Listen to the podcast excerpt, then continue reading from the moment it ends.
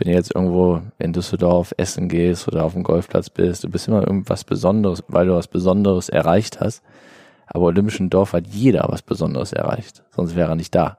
Und das war einfach total schön, unter so Leuten zu sein, die ähnlich denken und einen auch nur als Mensch wahrnehmen und nicht unbedingt nur als Sportler.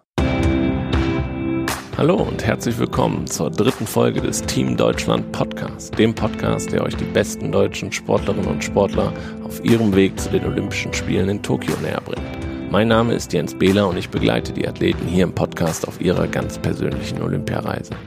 Bevor wir aber zum heutigen Gast kommen, der uns von seinen aufwühlenden Erfahrungen bei den Olympischen Spielen in Rio erzählen wird und euch auch einen Einblick liefern, wie es ist, auf einmal der Beste der Welt in seiner Sportart zu sein. Ein großes Dankeschön wie immer an die Zürich Versicherung, die diesen Podcast präsentiert und die seit 20 Jahren das Team Deutschland als Partner und offizieller Versicherer unterstützt. Und so den Athleten und Begleitern während der Spiele ein sicheres Gefühl gibt und dieses sichere Gefühl sollen Sie natürlich auch hier im Podcast haben. Denn wir sprechen hier auch über persönliche Momente und besondere Situationen. Diese Gespräche haben wir schon in Folge 1 und 2 mit dem Fechter Max Hartung und der Bahnradsprinterin Miri Welte gehabt. Diese Folgen findet ihr wie den gesamten Podcast auf allen gängigen Podcast-Plattformen, also auf Apple Podcasts, Google Podcasts, Spotify, Deezer und auf allen anderen Podcast-Apps. Oder ihr könnt auch direkt im Browser reinhören auf www.teamdeutschland.de slash podcast. Jetzt aber zu unserem heutigen Gast, über den ich mich sehr, sehr freue, denn ich habe in Rio erlebt, wie er für die Olympischen Spiele brennt und was ihn daran so fasziniert, obwohl man das bei seiner Sportart zunächst vielleicht gar nicht so denkt. Er sagt uns aber jetzt in der nächsten halben Stunde genau, warum das so ist. Er ist zweimaliger Major-Sieger, Ryder Cup Champion und war mal die Nummer 1 der Golfwelt. Herzlich willkommen, Martin Keimer.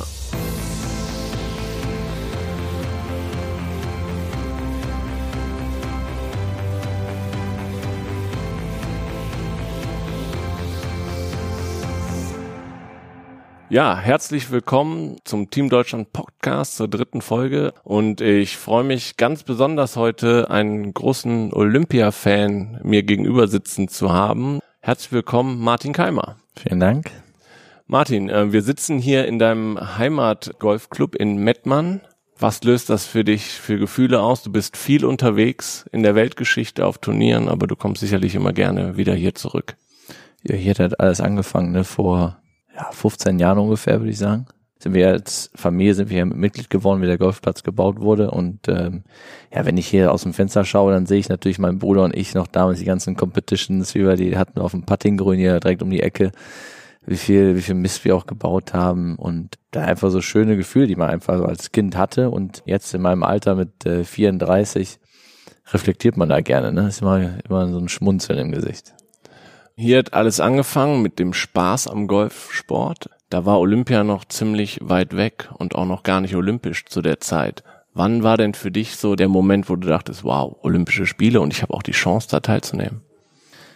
Ja, wir haben damals, ich glaube 2011, 12, irgendwie sowas, darum äh, haben wir schon mal mit der Tour, da wo ich spiele, haben wir schon mal darüber gesprochen gehabt, was wir davon halten würden, wenn wir ähm, eventuell in Rio dabei sind also ich war direkt Feuer und Flamme, weil ich es einfach als tolles Sportevent sehe und einfach mal dabei gewesen zu sein, ist, glaube ich, ja, für jeden Sportler schon irgendwo so ein Kindheitstraum. Auch für jeden Nichtsportler, das im Fernsehen zu sehen, war immer sehr inspirierend. Ja, und dann wurde es ein bisschen ernster, so um 2013, 14 rum. Und da wusste ich, äh, dass ich eine ganz gute äh, Chance hätte, daran teilnehmen zu können in Rio. Ja, und dann hat es äh, zum Glück ganz gut funktioniert in 2016. Ich war mega happy, die Chance zu haben, ähm, so eine Erfahrung machen zu dürfen. Jetzt gehen wir mal nach Rio zurück zur Eröffnungsfeier. Heute sind es noch genau zehn Monate bis zur Eröffnungsfeier in Tokio. Was geht dir durch den Kopf, wenn du an die Eröffnungsfeier in Rio zurückdenkst? Ja, zwei Dinge, die so ein bisschen herausgestochen sind. Das erste, wo wir uns vor unserem Komplex, wo wir mit noch zwei anderen Ländern drin gewohnt haben, haben wir uns draußen vor der Tür getroffen. Und dann habe ich halt die ganzen Sportler kennengelernt, aber viele kannte ich einfach auch nicht und dann unterhält sich direkt und du bist direkt auf einer Wellenlänge. Das hat mich total gewundert, dieses natürliche Gefühl. Und dann der zweite Moment war, wo die ganzen deutschen Sportler reingelaufen sind und wie die deutsche Nationalhymne gesungen haben. Das war schon sehr extrem emotional gesehen, weil ich sowas auch noch nie erlebt habe, gerade in meiner Sportart. Wir haben nur den Ryder Cup, wo Europa gegen Amerika spielt. aber da singst nicht die deutsche Nationalhymne, eher die europäische. Und wenn du dann wirklich da mit den besten Sportlern aus Deutschland da einläufst, da ist so viel Kraft und so viel Teamgeist dahinter gewesen. Und dann war Moritz Fürste, war einer so der Anheizer. Das ist einfach total kraftvoll. Und das war so ein, das war der zweite Moment, den ich total genossen habe und den ich auch, glaube ich, noch viele, viele Jahre in mir halten äh, werde. Sind das Dinge, die du dir auch wieder zurückholst, wenn du denkst, okay, Richtung Tokio, das willst du unbedingt nochmal erleben? Ja, ich glaube, die Erfahrung wird natürlich anders sein, weil es nicht das erste Mal sein wird. Ich glaube, ich kann es ein bisschen bewusster dann wahrnehmen in Tokio. Ich war einfach ein bisschen überfordert in Rio und auch überwältigt, weil es einfach Emotionen waren, die ich auch so gar nicht kannte. Nicht nur was mich persönlich angeht, auch generell in, in der Sportart. Von daher bin ich da, denke ich, ein bisschen besser vorbereitet und kann es, wie schon gesagt, echt bewusster wahrnehmen und noch mehr genießen. Was ist neben der Eröffnungsfeier besonders hängen geblieben von deiner Olympia-Erfahrung? Die Mensa. 24-7 gibt's Essen. Die Leute, denen ist es völlig egal, wie viel Geld du in einer Sportart verdienst. Die wollen einfach sich nur mit dir hinsetzen und über die sportliche Karriere reden, wie und warum man so gut geworden ist, weil wir alle so unseren Weg gegangen sind und eigentlich alle die gleichen oder ähnliche Dinge durchlebt haben, auf viele Sachen verzichtet haben, dass direkt diese Nähe da ist. Ich war auch viel häufiger essen, ich war viel häufiger im Fitnessstudio. Dieses Fitnessstudio war einfach unfassbar inspirierend, teilweise auch ein bisschen frustrierend, wenn Mädels mehr Gewichte heben als du. Aber das ist, das glaube ich, sportartbedingt ist das halt immer so. Also du lachst einfach sehr viel, ne? Aber das Schöne einfach, die generelle Identifizierung mit jedem und diese natürliche Identifizierung, das war einfach, ich habe mich sehr wohl gefühlt, weil du immer als was Besonderes gesehen wirst. Wenn du jetzt irgendwo in Düsseldorf essen gehst oder auf dem Golfplatz bist, du bist immer irgendwas Besonderes, weil du was Besonderes erreicht hast. Aber Olympischen Dorf hat jeder was Besonderes erreicht, sonst wäre er nicht da. Und das war einfach total schön, unter so Leuten zu sein, die ähnlich denken und einen auch nur als Mensch wahrnehmen und nicht unbedingt nur als Sportler. Gibt es noch einen Moment neben diesen Orten, Mensa und Kraftraum, einen Moment, der für dich heraussticht im Dorf oder auch auf dem Platz nachher? Auf dem Platz eigentlich war ich so in meinem Element drin, habe so mein Ding durch, durchgezogen, aber Djokovic und Boris Becker haben zusammen trainiert und Boris Becker habe ich schon ein paar Mal kennengelernt gehabt und dann habe ich ihn dann im Olympischen Dorf rumlaufen gesehen und dann bin ich zu ihm hingegangen und bin unterhalten und dann hat er gesagt, ja, komm doch mit hier zum Training, wir trainieren so ein bisschen, wenn du möchtest, kannst du gerne dazukommen und einfach diese totale Normalität. Also da würden sich ja manche über den Arm ausreißen, um einfach mal dabei gewesen zu sein oder sich mit Leuten zu unterhalten, um wieder von denen zu lernen. Und das war einfach so dieser Moment in Sachen Sportler unter sich, dass da die direkte Nähe ist und man sich auch selbst als Sportler, selbst wenn es ein Boris Becker ist, als nichts äh, mega Besonderes sieht in dem Umfeld. Wie ordnest du dieses Olympia-Erlebnis in Rio ein, wenn du es mal vergleichst mit Major-Siegen, Nummer eins der Welt gewesen zu sein und Ryder Cup? Ist auch wieder ganz, ganz schwierig zu beantworten, weil es halt wirklich so eine Erfahrung war, die muss ich auch ehrlich zugeben, ein bisschen zu viel für mich war, um es zu begreifen.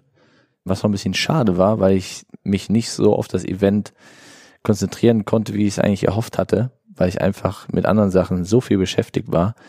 Ich auch teilweise nur zwei, drei Stunden pro Nacht geschlafen habe, weil ich auf anderen Sportevents war. Ich habe, glaube ich, Rio nicht ganz so sportlich verfolgt, wie ich es vorgehabt hatte weil ich einfach nicht schlafen konnte. Ne? Ich lag dann im Bett und dann habe ich gedacht, oh ja, die Handballer spielen noch, fährst du da mal vorbei, kannst den Bus gleich wieder mit zurückfahren. Und ja, war einfach super Atmosphäre. Da habe ich aber alles mitgemacht. Sportlich gesehen war nicht ideal für Rio, aber war auch alles okay, da ich das so gemacht habe. Jetzt weiß ich, wie es ungefähr abläuft. Und mit Tokio habe ich mich schon informiert. Der Golfplatz ist ungefähr 70 Kilometer vom Olympischen Dorf weg. Deswegen kann ich nicht im Olympischen Dorf wohnen während des Turniers. Deswegen werde ich vorher dahin fahren, weil ich das schon miterleben möchte. Drei, vier Nächte. Und dann werde ich dann am Dienstag, weil mein Turnier geht von Donnerstag bis Sonntag, dass ich am Dienstag Richtung Golfplatz fahre und dann mir ein Hotelzimmer da nehme und mich aufs Wesentliche, auf das eigentliche Event konzentrieren kann. Okay, welche Sportarten hast du dir alles angeguckt in Rio? Boah, vom Feldhockey, da war ich auch mit den Jungs da im Bus zusammen. Handball, Tennis, dann Usain Bolt habe ich mir angeschaut beim, beim letzten Rennen.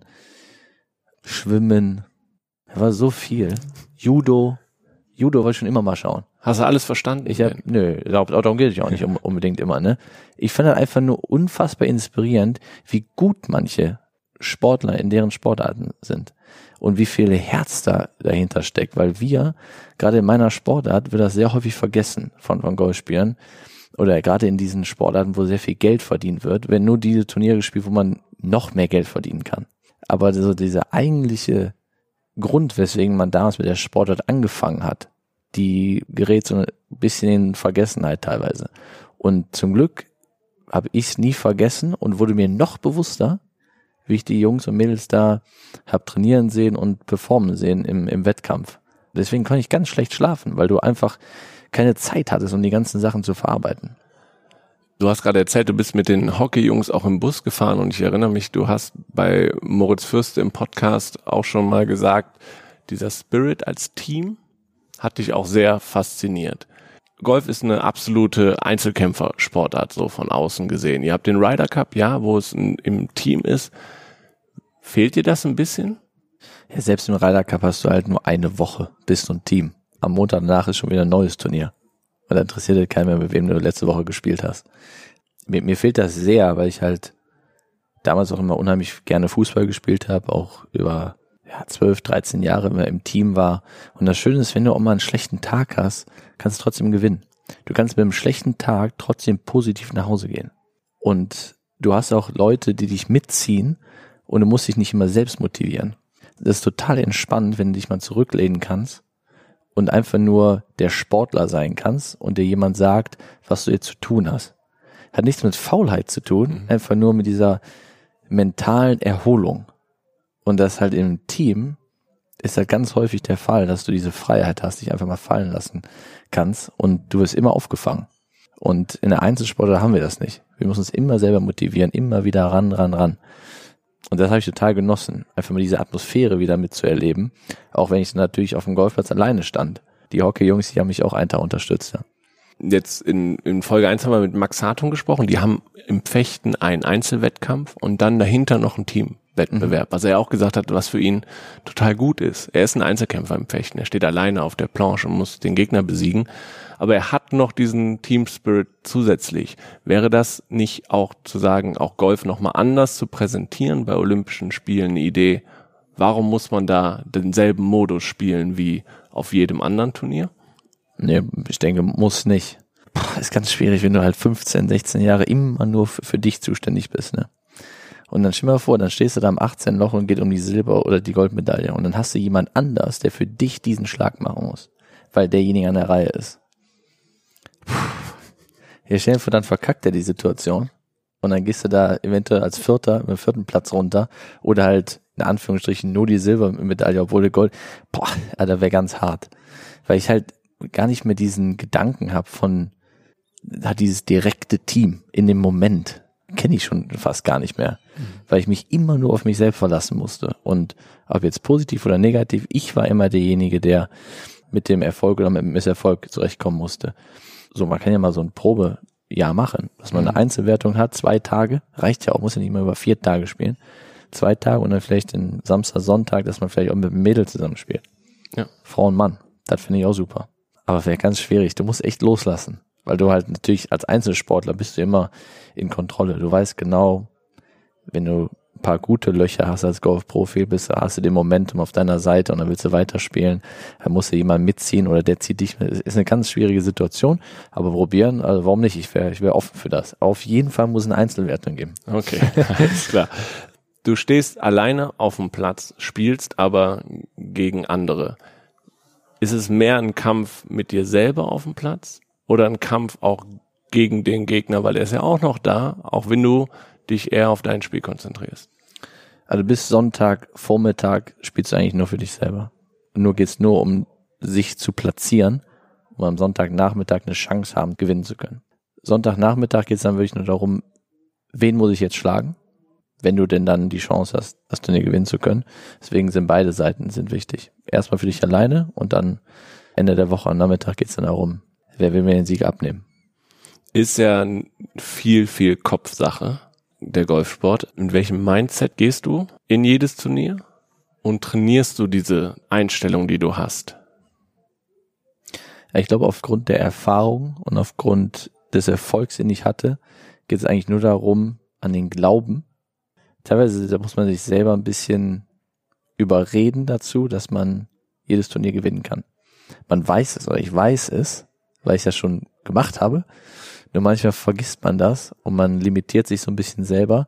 Man vergleicht sich mit anderen, ja, der und der ist zurzeit ein bisschen besser drauf oder, und das finde ich ganz wichtig, dass man sich vom Kopf her sagt, wenn ich gut genug spiele oder so gut spiele, wie ich es kann, wird mich keiner schlagen können.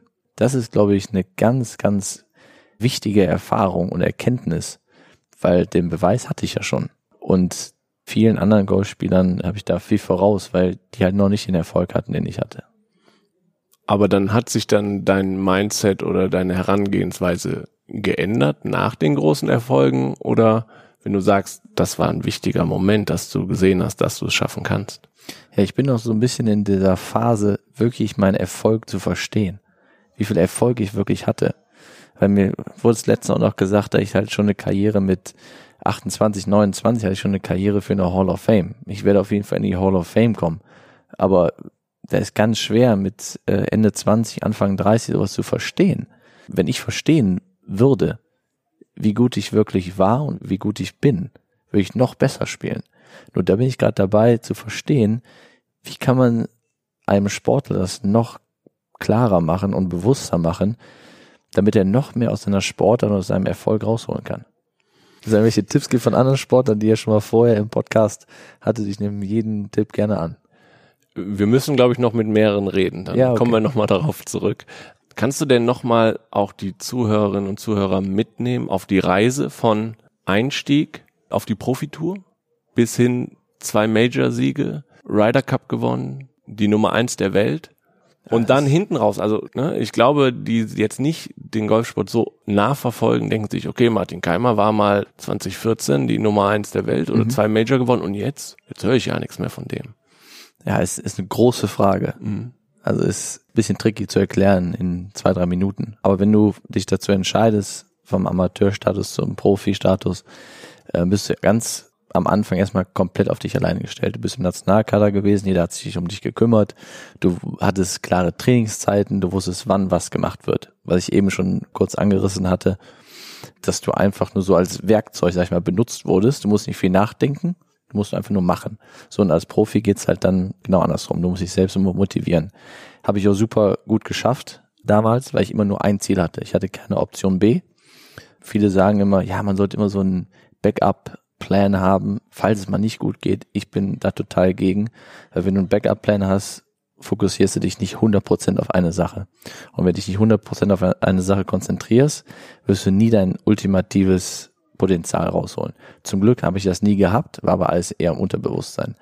Dann hat es ganz gut funktioniert mit den ersten Turniersiegen auf der European Tour. Hab dann für mich auch ehrlich gesagt ein bisschen überraschend mein erstes Major gewonnen, 2010 habe dann einige Turniere in Amerika gespielt, habe in Amerika sehr viel trainiert, habe mich da okay wohl gefühlt. 2011 bin ich dann Nummer, die Nummer eins der Welt geworden, war dann teilweise überfordert mit der Situation, weil ich kein Typ bin, der unbedingt gerne im Rampenlicht steht und gerade in Amerika, wenn du dann viel Zeit in Amerika verbringst und die Nummer eins in einer Sportart bist, dann hast du natürlich schon ein bisschen mehr Rummel um dich rum, als wenn du nur 50 oder 60 bist. Und das muss man als Mensch erstmal verstehen. Und da hatte ich ein bisschen Schwierigkeiten, weil ich in der Familie auch groß geworden bin, wo es eher darum ging, bodenständig zu bleiben und sich immer treu zu bleiben. Und bin ich geblieben, aber du musst natürlich durch diese neue Situation, musst du dich anpassen. Und wenn Leute sagen, du sollst dich nicht verändern, wenn du erfolgreich bist oder finde ich totaler Schwachsinn, du musst dich verändern, weil sonst äh, verstehst du die ganze Situation gar nicht. So, und das war dann 2011. Dann habe ich so eine kleine Findungsphase, die nächsten zwei Jahre. Ähm, habe dann 2014 wieder ein sehr gutes Jahr gehabt. Beziehungsweise 2012 der prägendste Moment in meiner Karriere äh, mit dem Ryder Cup Putt in äh, Chicago, wo es darum ging, ob Europa oder Amerika den Ryder Cup gewinnt. Ähm, Wie viele Meter waren das, dieser Putt? Weißt du das noch? Ja, war ungefähr dreieinhalb Meter, war nichts Besonderes. Die Situation war extrem besonders. Der Putt war nichts Besonderes, aber wie an vielen Dingen für die Nicht-Golfer wäre ungefähr so, als wenn äh, Bastian Schweinsteiger um Elfmeterpunkt steht und es geht darum, Weltmeister zu werden oder nicht. So war ungefähr meine Situation. Ja, mit dem ganzen Druck da umzugehen, war schon ganz okay. Habe ich ganz okay gemacht. Und das war schon für mich ein prägender Moment in meiner Karriere. Und dann zwei Jahre später habe ich dann meinen zweiten Major-Titel geholt, die US Open 2014. Und dann noch einige Ryder Cups danach gespielt, 2014, 2016 und 2016 dann in Rio gewesen. So, das war der schnelle Zusammenfassung von meiner Karriere bisher. Hat sich was geändert, wo jetzt der Erfolg nicht mehr so da ist? Hinterfragst du mehr Dinge? Ja, ich bin ein bisschen zu vorsichtig geworden mit vielen Dingen. Ich war damals immer so jemand, der, ich habe viel Scheiße gebaut, ich habe viel hier und da gemacht und gar nicht so viel darüber nachgedacht, welche Auswirkungen das hat. Und jetzt denkst du halt schon drüber nach, wie kommt das bei vielen Leuten an, auch durch die Medien, durch Social Media, wenn einem Sachen im Mund umgedreht und du musst schauen, wie du, wie das rüberkam und du denkst halt viel mehr drüber nach. Und das hat mich teilweise ein bisschen gehindert, an meiner natürlichen Art und Weise auch Golf zu spielen. Und das mir jetzt vorher noch nicht so lange her, ist vor kurzem erst klar geworden, dass diese Natürlichkeit ein bisschen gefehlt hat und diese Leichtigkeit und Lockerheit. Da bin ich wieder dabei, so den, ich will nicht sagen, den Weg zurückzufinden, aber den alten Weg ähm, noch mehr zu integrieren, äh, der mir damals extrem geholfen hat, als Mensch ausgeglichener zu sein. Und da, da macht Spaß, das zu verstehen wie es damals war, wie dann die letzten drei, vier Jahre waren und wie du dich in den nächsten drei, vier, fünf Jahren verhalten möchtest und wie es mit der Sport da weitergeht, aber auch als Mensch weitergeht. Die Wochen als Nummer eins, hast du gerade gesagt, das ist drumherum super viel passiert, was erstmal schwierig war zu verarbeiten. Auf dem Platz ist man dann der Gejagte. Ich erinnere mich an Miriam Welte im zweiten Podcast Bahnradsprinter, wenn man Weltmeister ist, kriegt man dieses Regenbogentrikot. Und sie meinte, total. Eine Saison dieses Regenbogentrikot tragen ist eine super Sache, aber man ist auch immer für die anderen der Gejagte, weil man auf dem Präsentierteller mit diesem Trikot steht und dann die anderen Leute eigentlich nur noch dich schlagen wollen. Ja, ich war ja damals noch sehr jung, ne? ich war 25. Und gerade auch von den deutschen Medien war es für mich sehr schwierig, weil Golf ist jetzt keine Sportart, die so gut verstanden wird wie Fußball oder Formel 1 zum Beispiel. Wenn du jetzt einen Sebastian Vettel hast oder Bayern München, dann ist die Erwartungshaltung da, die werden deutsche Meister oder er gewinnt jedes Grand Prix Rennen. Im Golf ist halt einfach nicht so und ich habe es halt nicht verstanden, wie teilweise eine Top 5 oder Top 10 Platzierung beim Turnier eine nicht ausreichende Leistung war, sondern war für mich als 25-Jähriger sehr schwer zu verstehen. Und da habe ich mir selber sehr viel Druck gemacht. Ich habe halt gedacht, ich müsste jedes Turnier jetzt gewinnen. Und dabei hast du eine super Saison gespielt, wenn du zwei, drei Turniere gewinnst. Und das habe ich halt damals total unterschätzt. Der Druck, der von außen kommt und auch die Erwartungshaltung von mir selber. Aber das gehört halt auch dazu, zu dem ganzen Werdegang. Hätte man mir vorher sagen können, aber du musst es selber spüren und erleben, um es verstehen zu können und auch dann später aus lernen zu können. Du hast gerade angesprochen, andere Sportarten, äh, wie sie medial aufgenommen werden. Wir haben immer eine Frage, holen wir uns von einem Menschen, den du kennst, dieses Mal auch aus einer anderen Sportart. Die würde ich dir jetzt mal vorstellen. Es ist Britta Heidemann. Oh. Und die hat eine besondere Frage für dich. Hi Martin, hier ist die Britta. Du, was ich gerne von dir wissen möchte, ist, welche Sportarten du neben dem Golf am liebsten betreibst und wie du persönlich deine Tennisqualitäten einschätzt. Herzlichen Dank für die Antwort, viele Grüße und noch viel Spaß beim Interview. Ein bisschen gemein von ihr. Ne? Ja, dachte ich mir. Ja, Britta und ich, wir haben schon einige Male zusammen Tennis gespielt. Sie denkt wahrscheinlich, sie wäre besser, aber wir sind häufig ein Team. Also Tennis gehört auf jeden Fall dazu. Dann Mountainbike, würde ich sagen, ähm, habe ich vor kurzem erst für mich entdeckt. Mhm. Das ist halt auch wieder genau die Sache, das ist dieses Adrenalin. Das ist ja echt teilweise über deinen Schatten hinausspringen musst oder du musst teilweise echt ein bisschen Eier in der Hose haben, um manche Dinge zu machen. Und das habe ich so ein bisschen vermisst. Und das brauche ich halt als Ausgleich. Ist nicht gefährlich, Mountainbike für dich. Also ich weiß nur, dass, dass die ja, aber genau, sollen nicht Skifahren, weil es zu gefährlich ist. Ja, aber das ist ja genau der Reiz, um den Ausgleich auch zu haben. Weil meine Sportart für viele Außenstehende ist ja relativ langweilig. Und wenn du irgendeine Sache, egal was es ist, auch jetzt Mountainbike, wenn du das jeden Tag machst, irgendwann wird auch das ein bisschen langweilig. So, und ich brauche einfach so ein bisschen diesen, ja, dieses Adrenalin, diesen, dieses Risikogefühl. Und habe ich jetzt beim Tennis nicht unbedingt gehabt. Aber letzte Woche war ich auch klettern und da habe ich zwei, dreimal so eine Situation gehabt, wo ich total Panik hatte, weil ich einfach nicht wusste, wie komme ich jetzt hier weg. Und das hat mir so sehr geholfen, dass, dass du keine Option hast. Du kannst ja nicht sagen, ich habe keinen Bock mehr, ich höre jetzt auf, oder kannst du nicht wieder zurückgehen. Du musst einen Weg ja. finden, wie du jetzt den nächsten Schritt machst. Weil da unten drunter sind 150 Meter gar nichts. So, und da fand ich total super, diesen Moment, diese kleine Erfolgsstory zu haben, dass ich es dann geschafft habe. Und dieses Risiko und dieses Adrenalin, die brauchte ich dann. Und das ist beim Mountainbike ja ähnlich. Und der Britta war auch dabei beim Mountainbike fahren. Also sie braucht halt, glaube ich, auch ab und an. Gehen wir nochmal weg vom Sport, von dir zu Tokio. Wie ist denn der Weg nach Tokio für euch Golfer und wo stehst du gerade? Um ganz ehrlich zu sein, ich weiß gar nicht, ob die Qualifikation schon angefangen hat. Ja. Ähm, hat die angefangen. Ja. Aber ich mache mir gar keine Gedanken darüber, weil ich werde wirklich mein, mein Bestes geben, die nächsten zehn Monate. Und wenn es dann dazu reichen sollte, dass ich mich qualifiziere, dann alles super. Und wenn nicht, wäre ich erstens sehr überrascht, ja. weil zwei andere extrem gut gespielt haben. Also der Plan ist schon eher im Hintergrund. Ich werde mich erstmal auf die Sachen hier Step by Step konzentrieren.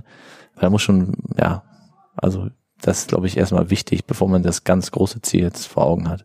Ist natürlich im Hinterkopf, aber die kleinen Ziele sind erstmal jetzt wichtig, dann wird es auch funktionieren. Jetzt hast du gerade schon erzählt von deinen, gut, dass du die Erfahrung in Rio gemacht hast. Du wirst einige Dinge anders machen. Einmal diese Aufteilung zwischen ich gehe ins Dorf und dann mhm. ähm, konzentriere ich mich auf den Sport und bin da ganz bei mir. Gibt es sonst was, worauf du dich nochmal besonders freust, falls du zum zweiten Mal dabei bist? Ja, erstmal auf das Land. Ich glaube, Japan ist für mich das perfekte Land.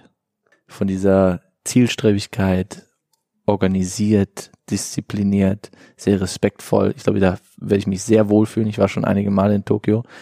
Da freue ich mich sehr drauf, finde ich super. Auch Sushi, perfekt. Ich freue mich einfach darauf, dass ich die Erfahrung von Rio jetzt wirklich umsetzen kann in Tokio und mich auch besser vorbereiten kann und mich nicht ablenken lasse. Also ich habe mich selber ablenken lassen durch meine Neugierigkeit, was aber auch dann im Nachhinein völlig okay war. Wir haben zum Abschluss immer drei Fragen. Also für dich bildlich gesprochen, wir sind jetzt auf dem 18. Loch des Podcasts und mhm. ähm, ist ein paar drei, also drei Fragen haben wir noch. Die erste ist immer traditionell gucken wir in den Instagram-Account des Sportlers, mit dem wir sprechen. Da ist mir aufgefallen, dass du dich da rein aufs Sportliche konzentrierst. Jetzt hast du gerade schon ein bisschen erzählt, dass das einen großen Einfluss hat und deswegen ist mir auch die Frage wichtig, ist das überhaupt was für dich? Weil ne, es gibt Sportler, die sind sehr privat auf Instagram unterwegs, auch wenn die viele Fans haben da. Ähm, bei dir konzentriert es sich auf den Sport und ist das überhaupt, wo du sagst, machst du gerne, musst du machen? Ja, ich glaube, es ist eine sehr gute Plattform. Das schon. Aber muss sich die Frage stellen, warum macht jeder Einzelne das? Jetzt aus Sportlersicht oder als Person in der Öffentlichkeit, wieso macht man das? Und ich habe eben einen Journalist dazu gefragt, was er meint, warum viele Sportler das machen. Und es geht ja meistens immer nur um Geld. Branding größer und damit wieder Geld verdienen oder halt Ego. Zum Glück aufgrund meiner Sportart habe ich jetzt keine heftigen finanziellen Nöte. Ich glaube, dass mein Ego auch nicht unbedingt groß ist.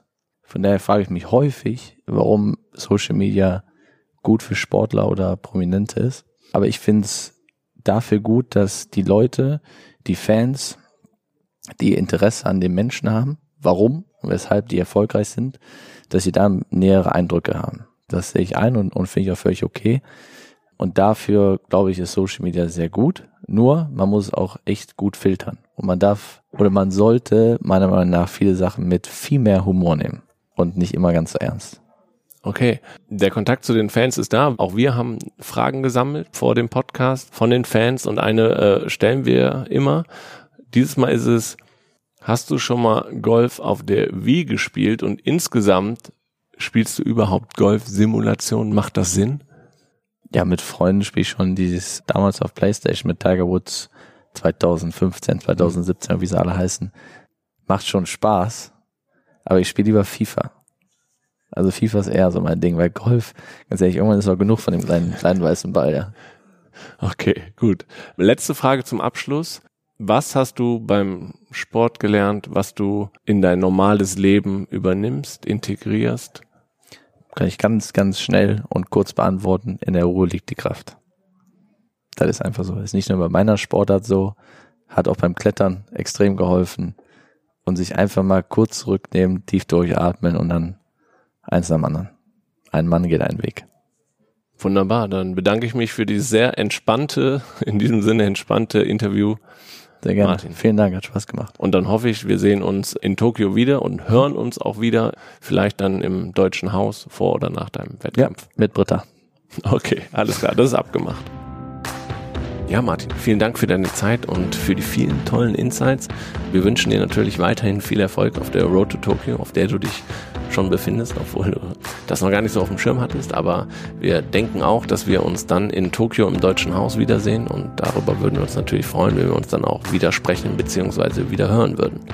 Vielen Dank natürlich auch an euch da draußen fürs Zuhören, das Team Deutschland, aber besonders die Athletinnen und Athleten brauchen euren Support und zwar immer. Daher folgt uns und den Athleten auf Facebook, Instagram, Twitter und YouTube. Dazu haben wir euch nochmal in den Shownotes dieser Folge hinterlegt. In der nächsten Folge sprechen wir mit dem frisch gebackenen Ruderweltmeister im Einer Oliver Zeitler. Also, wenn ihr Fragen an Olli habt, dann folgt uns auf Instagram at Team Deutschland. Da habt ihr wie immer vor jeder Folge die Chancen, eure Fragen loszuwerden. Bedanken möchte ich mich noch nochmal bei Daniel Sprügel und Sportsmaniac, die uns bei der Aufnahme und Produktion dieser Folge unterstützt haben. Wir freuen uns, dass ihr den Weg nach Tokio gemeinsam mit uns geht. Die nächste Folge mit Oliver Zeitler erscheint dann, wie immer, am 24., diesmal am 24. Oktober, neun Monate vor der Eröffnung der Olympischen Spiele in Tokio. Die Folge solltet ihr ebenfalls nicht verpassen, daher lege ich euch nochmal das Abo unseres Podcasts ans Herz. Also, bis zum nächsten Mal, macht's gut.